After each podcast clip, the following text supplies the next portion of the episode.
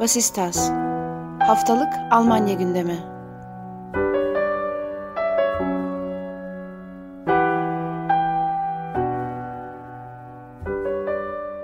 Herkese merhaba. Vasistas'ın 21. bölümüne hoş geldiniz. Ben Akın Art, Ali Sözen ve Ayşegül Ilgın'la birlikte sizler için bu haftada Almanya gündemini değerlendireceğiz. Uzun bir sürenin ardından üçümüz tekrar buluşmayı başardık programlarımızı bu sefer denk getirebildik ve uzun uzun tartışmayı beklediğimiz iki tane konumuz olacak. Bunlardan bir tanesi yakın zamanda gerçekleşen bakan istifaları ve ne anlama geldikleri. Öbürü de Almanya Cumhurbaşkanı Steinmeier'ın istenmeyen Ukrayna ziyareti. Bu ikisinin detaylarını konuşacağız. Fakat tartışma başlıklarımıza geçmeden önce her zaman olduğu gibi haber bültenimiz.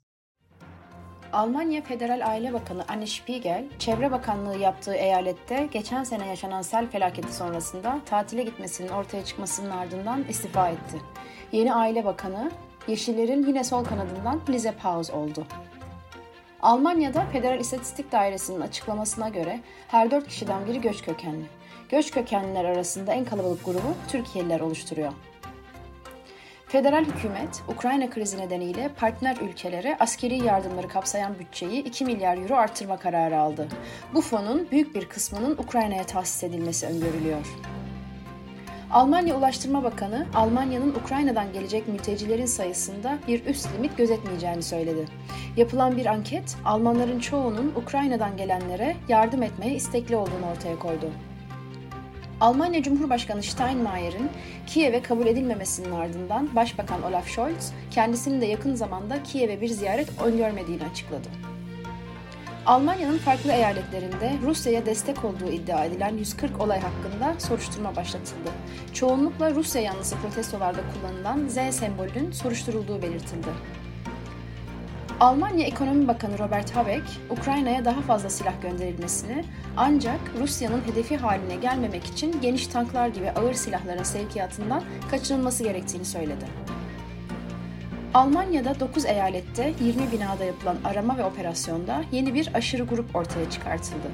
3 savcılığın yönettiği operasyonda ortaya çıkan grubun Sağlık Bakanı'nı kaçırma planı yaptığı ortaya çıktı.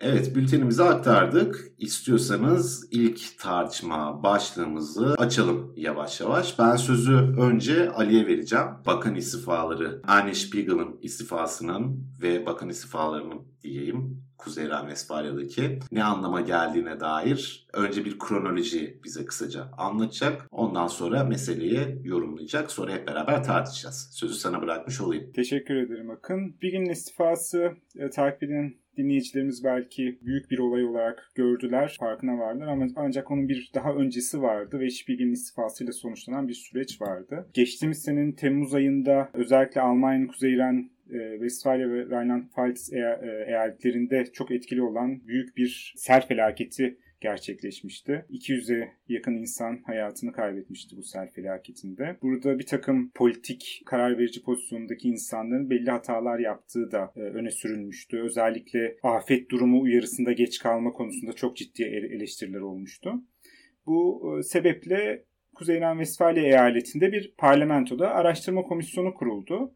Bu komisyonun sorgulaması altında tabii Kuzey Ren-Vesfalya eyaletinde seçimler de yaklaşıyor. 15 Mayıs'ta eyalet seçimleri var, eyalet parlamentosu seçimleri var. Bu konuda özellikle Kuzey Ren-Vesfalya eyaleti iklim bakanı Heinen Essa'nın biraz daha e, geçtiğimiz seneki sel felaketi öncesinde ve sonrasındaki sorumluluğuna dair sorular soruldu ve eyaleti muhalefet pozisyonunda bulunan SPD ve Yeşillerin çok ciddi baskısı altında kaldı Haynesa. O çünkü kriz zamanında, sel felaketi zamanında öncesinde Mallorca'daki yazlığında bulunuyormuş. İşte daha sonra kısa 15'inde 16 e, Temmuz'da geldikten sonra tekrar yazlığına geri dönüp hatta bir hafta sonra sel felaketinden hemen bir hafta sonra da e, eşinin e, doğum gününü kutlamış. İşte ve bu doğum gününe o zaman yine eyalet parlamentosunda iyi pozisyonlarda bulunan birçok CDU'lu politikacı da katılmışlar. E, tabii buradan çok ciddi eleştiriler aldı Hain Essa ve e, ilk başta yaptığı açıklamalar işte ilk etapta ben geldim daha sonra e, reşit olmayan e, kızım vardı onun orada bulunması vesaire biraz daha zor olacağı için onun işlerini halletmek üzere geri döndüm ve tatilinde erken keserek 3-4 gün sonra geri döndüm demişti. Daha sonra bunun da doğru olmadığı ve aslında ilk planladığı vakitte döndüğü ortaya çıktı. Tabii o e, özellikle araştırma komisyonuna verdiği doğru olmayan beyanların bir takım e, yasal sonuçları olacağı için de bunu bir e, kağıt üzerinde bir hata olarak açıkladı. Tabii baskı büyüyünce muhalefetin özellikle SPD ve Yeşillerin baskısı büyüyünce Hain Esa da e, bulunduğu pozisyondan istifa etti. Yani Çevre Bakanlığı'ndan istifa etmiş oldu e, Kuzey Ren Westfalya'nın. Aynı zamanda önümüzdeki seçim için yine parlamentoya adaydı, eyalet parlamentosuna. Ondan da geri çekildiğini, ondan da e, istifa ettiğini, en azından adaylıktan çekildiğini açıkladı. E, tabii bu daha sonra yine Yeşiller içerisinde başka tartışmaları da sebep oldu diyelim. Aynı dönemde Rheinland-Pfalz eyaletinde İklim Bakanlığı ve aynı zamanda Aile Bakanlığı, iki bakanlığı birden yürüten Annie Spiegel şu anda da federal düzeyde parlamentoda, federal hükümette Aile Bakanlığı yapıyordu. Onun da yine e, sel felaketinden sonra bahsettiğim gibi iki tane eyalet etkilenmişti. Bir, birinin iklim bakanı bu sebeple istifa edince o dönem iklim bak diğer eyalete iklim bakanlığı yapmak yapmış olan Anne Spiegel'in durumu da tartışmaya açıldı. Orada da şöyle bir şey ortaya çıktı. Anne Spiegel'de e, sel felaketinden hemen kısa bir süre sonra 4 haftalık uzunca bir tatile e, çıkmış. E, tabii o tatili de üzerine bir takım çünkü o, o dönem özellikle sel etkilenen vatandaşlar işte çok ciddi bir e, maddi kayıp oldu, can kayıpları oldu. Devlet tarafından bir takım yardım beklenirken ve birçok bir, bir, bir konunun içerisinde politik ve idari hata yapılmışken bakanın 4 haftalık tatile çıkması tabii birçok larınca eleştiri konusu oldu. Burada tabii şunu da e, eklemekte fayda var. Kuzey İran Vesfalya eyaletindeki Yeşillerin burada e, bir bakan istifasına belli eleştirilerle sebep olurken kendi bakanlığını da bu sefer e, aynı şekilde desteklemeleri ters yerden çok mümkün olmadı. Dolayısıyla e, Spiegel ilk başta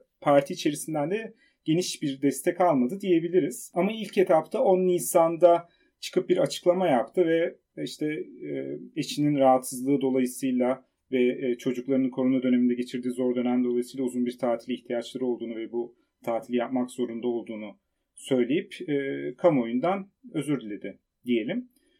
E, ama istifa etmedi 10 Nisan'da. Tabii çok e, bunu da açık ettikten sonra 11 Nisan e, günü bir sonraki gün hemen e, artan politik baskı sebebiyle kendi partisi içerisinden de muhtemelen e, istifa etmek zorunda kaldı diyelim. E, ve bu e, iki bakan istifası e, bahsettiğim gibi temel olarak Kuzey Ren Vesfalya eyaletindeki seçimler ve araştırma komisyonunun soruşturmaları sonucunda ortaya çıkan bilgiler neticesinde e, geldi. Tabi bunlar başka bakanların özellikle Kuzey İran Vesfalya eyaletinde başka bakanların istifasına da sebep olabilir. Çünkü bahsettiğim doğum gününe katılan bakanlar var vesaire vesaire. Ama e, genel olarak politik düzeyde e, sel felaketinin neredeyse ciddiye alınmayarak işte yaz tatilinin arasında bir gün gelip e, evet e, bir, birkaç demeç verip insanların tatile döndüğü bir mesele olarak göz önüne çıktığını görüyoruz. Bu yönden belki önümüzdeki günlerde daha farklı etkileri de olabilir diyerek bitireyim. Ali burada benim dikkatimi çeken bir nokta oldu. İki bakan da tatile çıkmalarını ailevi nedenlerle açıkladılar. Burada şöyle bir tartışma ortaya çıktı. Acaba kadınlar böyle durumlarda daha çok mu ailelerin ön plana atıyorlar? gibi ve şöyle yorumlar da vardı. Bu istifaları bakanların kadın oldukları için eleştirilerin hem daha hızlı hem de daha sert hedefine geldikleri şeklinde yorumlayanlar da oldu. Pek çok yolsuzluğu ortaya çıkan erkek politikacıların hala pozisyonlarını koruyor oldukları ancak böyle hataların bazıları bunu küçük olarak da değerlendirdi elbette. Bana sorarsan yani kişisel görüşüme göre küçük bir hata değil ancak hani e, kamuoyu tartışmalarına ya da e, medyanın gösterdiği şekli söylemek gerekirse bakanların kadın oldukları için daha büyük ve daha sert eleştirilerin hedefi haline geldiklerine dair yorumlar da vardı. Bu bana Berbok'un seçim kampanyasında başına gelenleri hatırlattı. Kendisi de hatalar ortaya çıktığında eleştirilerin kadın olduğu için daha çok e, hedefi haline geldiğini söylemişti. Şu an Berbok Dışişleri Bakanlığı'nda biliyorsunuz ve e, bu hafta kendisi gündemdeydi. Afrika ziyaretiyle gündemdeydi. Kendisi partisi dışından da çok övgüler aldı. Afrika ziyaretinde Nijer'de düşen videolarıyla ilgili. Kendisi yüksek topuklarıyla, elbisesiyle hem feminenliğini reddetmeden hem de ona da indirgenmeden iyi bir denge kurmasıyla övgü alıyor. Kendisi zaten izlediği politikayı feminist dış politika olarak tanımlamıştı. Kendisi aynı zamanda Almanya'nın ilk kadın dışişleri bakanı ve e, aldığı övgüler de çok erkek egemen, çok takım elbiseli ve e, çok e, ciddi olan dışişleri e, sahnesini bir noktada daha kapsayıcı ve dahil edici hale getirdiği e, şeklinde yorumları var. Aynı zamanda bu anketlere de yansıyor. Takip ettiğim kadarıyla popülerliğini en yüksek, en çok arttıran siyasetçilerin başında geliyor kendisi. Kendisi bu seyahatlerinde özellikle kriz bölgelerinde acı çeken kadınları ve çocukları öne çıkaran, e, siyasetin ana konusu yapmaya çalışan görüşleri takip ediyor. Ancak bu feminist dış politika sadece kadınları önceleyen bir politikayı değil, daha kapsayıcı bir uluslararası modeli sembolize ediyor. Ancak böyle bir savaş döneminde bunun ne kadar uygulanabilirliği de tartışma konusu, eleştiriler de var. Konuyu dilerseniz başka bir programda uzunca ele alabiliriz. Evet, yani bu hakikaten tartışmayı gerektiren bir konu. Bir yandan Annalena Baerbock'un NATO konusunda oldukça destekleyici bir tavrı olduğunu biliyoruz. Zaten Yeşillerin genel olarak böyle bir politikası olduğunu biliyoruz. Öte yandan yeni hükümetin, Annalena Baerbock'un Dışişleri Bakanlığı yaptığı mevcut hükümetin Almanya tarihinde silahlanma harcamalarını arttıran hükümet olarak tarihe geçeceğini ve Annalena Baerbock'un da buranın Dışişleri Bakanlığı'nı yaptığını belki belirtmek gerekiyor. Yani bir yandan feminist dış politika yaptığını iddia ediyor fakat bir yandan da eylemselliğine baktığımızda böyle durumlar da var. Dolayısıyla bu beyanı biraz tartışmalı bir beyan diye düşünüyorum ben. Bununla birlikte sadece Baerbock'un dış politika konusundaki beyanları ve geçmişte yaptığı bir takım şeyler tartışma konusu değil. Aynı zamanda diğer gündemimizde e, Almanya'nın mevcut Cumhurbaşkanı Steinmeier'ın da e, vaktinde Rusya dış politikası konusunda yaptığı şeyler, e, ettiği laflar ve bulunduğu eylemler bugün karşısına çıkarılıyor. Ukrayna tarafından tırnak içerisinde biraz abartılı ve provokatif bir tabir kullanacak olursak istenmeyen adam ilan edilmiş durumda şu anda Steinmeier. Bununla ilgili neler oldu, neler bitti, nasıl gelişti bu süreçte ben sözü tekrar Ayşegül'e bırakayım. Zaten araya girmiştim. Sonra bu gündemden devam edelim isterseniz. Evet Akın senin de söylediğin gibi Cumhurbaşkanı Steinmeier Ukrayna ziyaretinin Kiev tarafından kabul edilmediğini açıkladı. Ukrayna Devlet Başkanı Zelenski böyle bir resmi talebin kendilerine ulaşmadığını belirtse de bu konu Kiev-Berlin ilişkilerini yeniden gündeme taşıdı. Bu olayın ardından Başbakan Scholz yakın gelecekte bir Kiev ziyareti, kendisinin de yakın gelecekte bir Kiev ziyaretini öngörmediğini ifade etti. Ve Steinmeier'e gösterilen bu tavrında rahatsız edici olduğunu söyledi. Yani elbette protokoldeki en üst makama gösterilen bu tavır iki ülke ilişkisi anlamında da sembolik bir önem taşıyor. Peki Steinmeier yani niye eleştiriliyor? Geçmişteki siyasi çizgisinin Rusya ile yakınlaşma gündemi taşıması nedeniyle eleştiriliyor. Steinmeier 2005 ile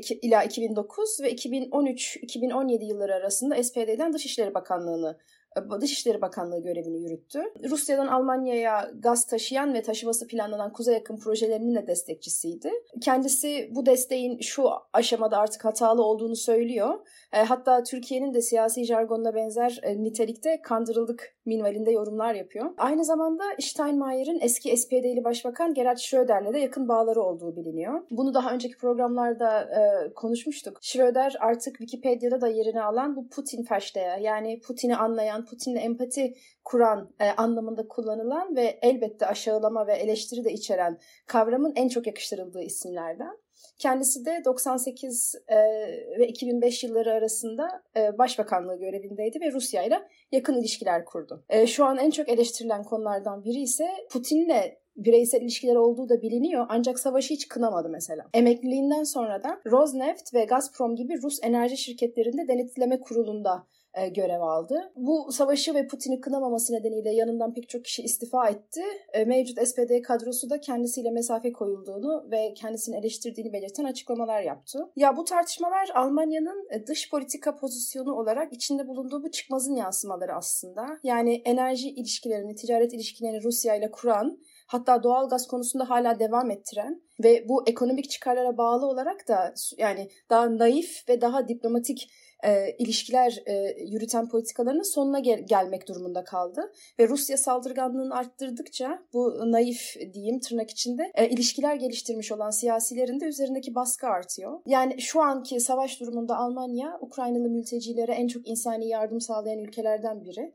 Ayrıca e, Ukrayna'ya destek olabilmek için de dış politikasını değiştiren ve güvenlik desteği sağlayan ülkelerden biri. Ancak hala bazı beklentiler anlamında uyuşmazlıklar gerginlikler yaşanıyor. Bunlardan birincisi Rusya'ya komple gaz ambargosuna şu an için yanaşmıyor. Çünkü burada kendi çıkarlarını da gözetiyor. İkincisi de ağır silah sevkiyatı yapma konusunda bir uzlaşıya varılabilmiş değil. Hükümette görüş ayrılıkları mevcut.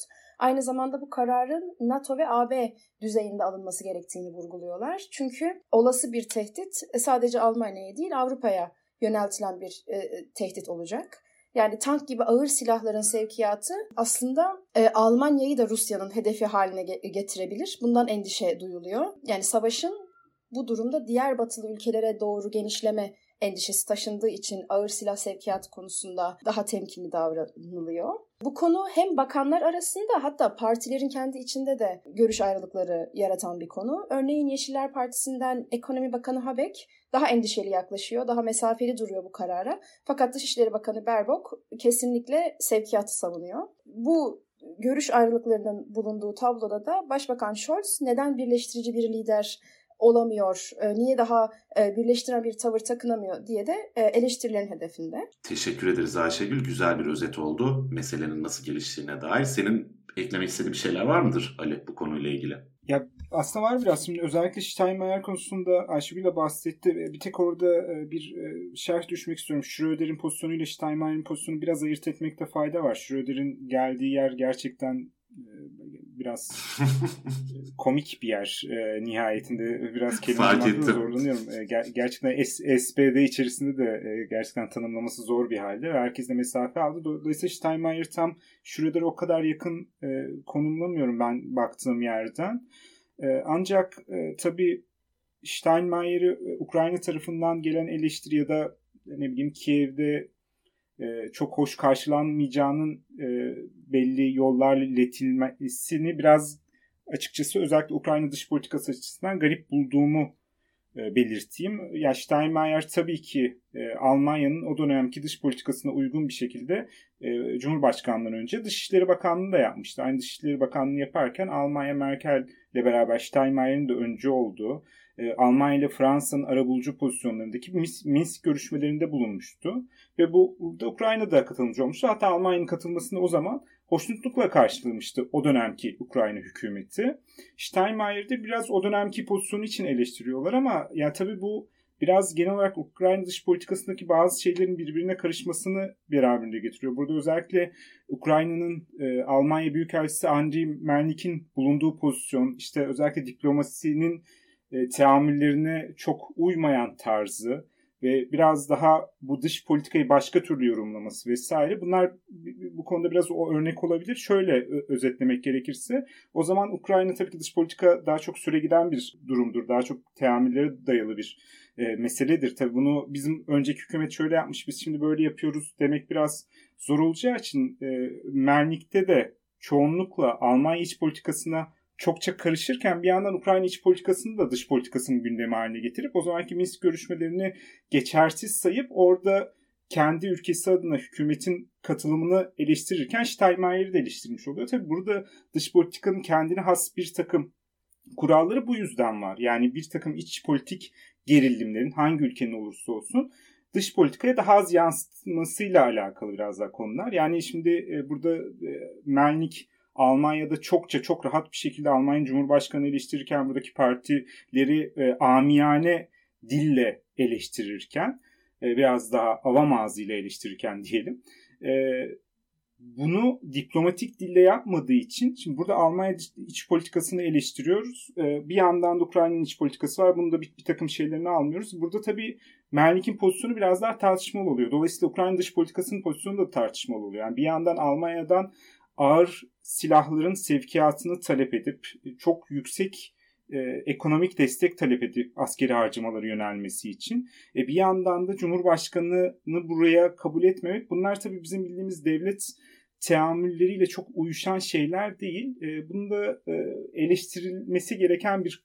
durum olduğunu düşünüyorum. Steinmeier'in de önce bulunduğu pozisyon, bugün bulunduğu pozisyon işte bunu e, Almanya'nın daha önceki Rusya politikalarını ya, Ukrayna'nın baktığı yerden tabii daha böyle e, yanlı e, ele alınabiliyor. Almanya içerisinden de bazı politikacılar bu konuda hatalı durumları e, belirtiyorlar diyelim.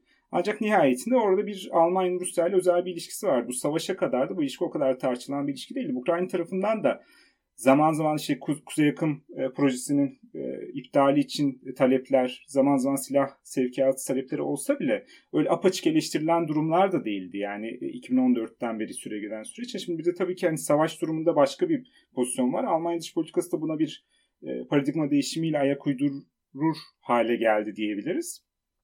Burada dediğim gibi yani Ukrayna'nın pozisyonunu özellikle geçmiş, gelecek ve e, iç politika, dış politika ayrımlarında biraz anlamakta güçlük çekiyorum. Özellikle Andriy Melnik, e, e, Ukrayna'nın Almanya Büyükelçisi özelinde diyerek hani bu, bu konuyu biraz da Steinmeier'in istenmemesinin çok Ukrayna'nın taleplerini anlamak açısından zor bir yerde konumlandığını da düşünüyorum. Yani biri de şu da oluyor tabii. Onu da kısa bir parantez ekleyeyim. Bir burada bulunan bir büyükelçi iç politikaya dair bu kadar sert yorumlar yaptığı zaman ve biraz da böyle e, dediğim gibi sokak ağzıyla yorumlar yaptığı zaman bu burada bir, bir takım yani Cumhurbaşkanını istememek, Cumhurbaşkanını e, davet etmemek ya da istenmeyen insan ilan etmek vesaire e, alt yollardan. Bunlar tabii bir anlamda egemenliğe karışma olarak da görülebilir. Bu, bu, bu konuda Almanya kamuoyunda alttan alta bazı yazılar çıkmaya başladı. Bazı eleştiriler de var. Özellikle SPD'nin eski genel başkanı ve Dışişleri Bakanlığı yapmış olan Zigmar Gabriel'in çok sert bir eleştirisi var e, Andriy bu konuda. Bunun da bir egemenlik haklarını ve dış politikanın teamülünü bilmemenin yol açacağı sorunlar özelinde parantezde kapatayım. Evet Ali çok güzel özetledin. Şu bir süredir karşımızda olan bir durum zaten. Ukrayna'nın mevcut kaldığı durum sebebiyle ciddi bir meşruiyeti var dünya kamuoyunda özellikle batı kamuoyunda. Bu meşruiyet sebebiyle pek çok yerde fikirlerini ifade etme olasılığı bulabiliyor ve bazen zaman zaman çok tartışmalı görüntüler de ortaya çıkabiliyor. Yine geçen hafta şeyi hatırlarsınız belki Yunan parlamentosunda konuşan, Ukrayna'dan konuşan neonazi olduğu belirtilen, neonazi olmakla suçlanan bir şahıs vardı mesela ve bu bir skandal olarak değerlendirilmiş Yunan parlamentosunda. Şimdi bunun gibi şeyler aslında normal zamanda yapılamayacak hatalar değil mi? Veya Steinmeier konusunda böyle bir çıkışı normal bir zamanda Ukrayna hükümeti yapsa Almanya'dan alacağı yanıt çok daha sert ve ters olur diye tahmin ediyorum. Ee, evet zaten benim e, okuduğum kadarıyla Ali'nin biraz önce söylediği e, bu dış işleri ta- teamüllerinden uzak e, sokak ağzıyla yapılan eleştirilerin de şöyle bir anlayışla karşılandığı bazı yazılar okudum. Ya savaş durumundalar anlamak lazım onların da durumunu anlamamız lazım. Yani şöyle bir ortamda o önceden tanımlanan dış işleri teamüllerini beklemek normal mi? Bu da sorgulanıyor zaten. Evet ama yani dünyada ilk defa savaş görmüyor ve bu dışişleri teamülleri uzun süredir de pek çok konuda var yani onun da altını çizmek lazım. O zaman ben her zaman olduğu gibi Ali'den e-mail adresimizi hatırlatmasını rica edeyim. Teşekkür ederim. vasistas.outlook.de adresine görüşlerinizi, önerilerinizi bekliyoruz. Evet, görünüşlerinizi ve önerilerinizi dikkate almak için elimizden geleni de yapıyoruz. Daha önce gelen görüşler doğrultusunda bir program yapmıştık. Bundan sonra da konu önerileriniz olursa değerlendireceğimizi tekrar hatırlatmış olalım. Ve önümüzdeki hafta görüşmek üzere. Hoşçakalın diyelim.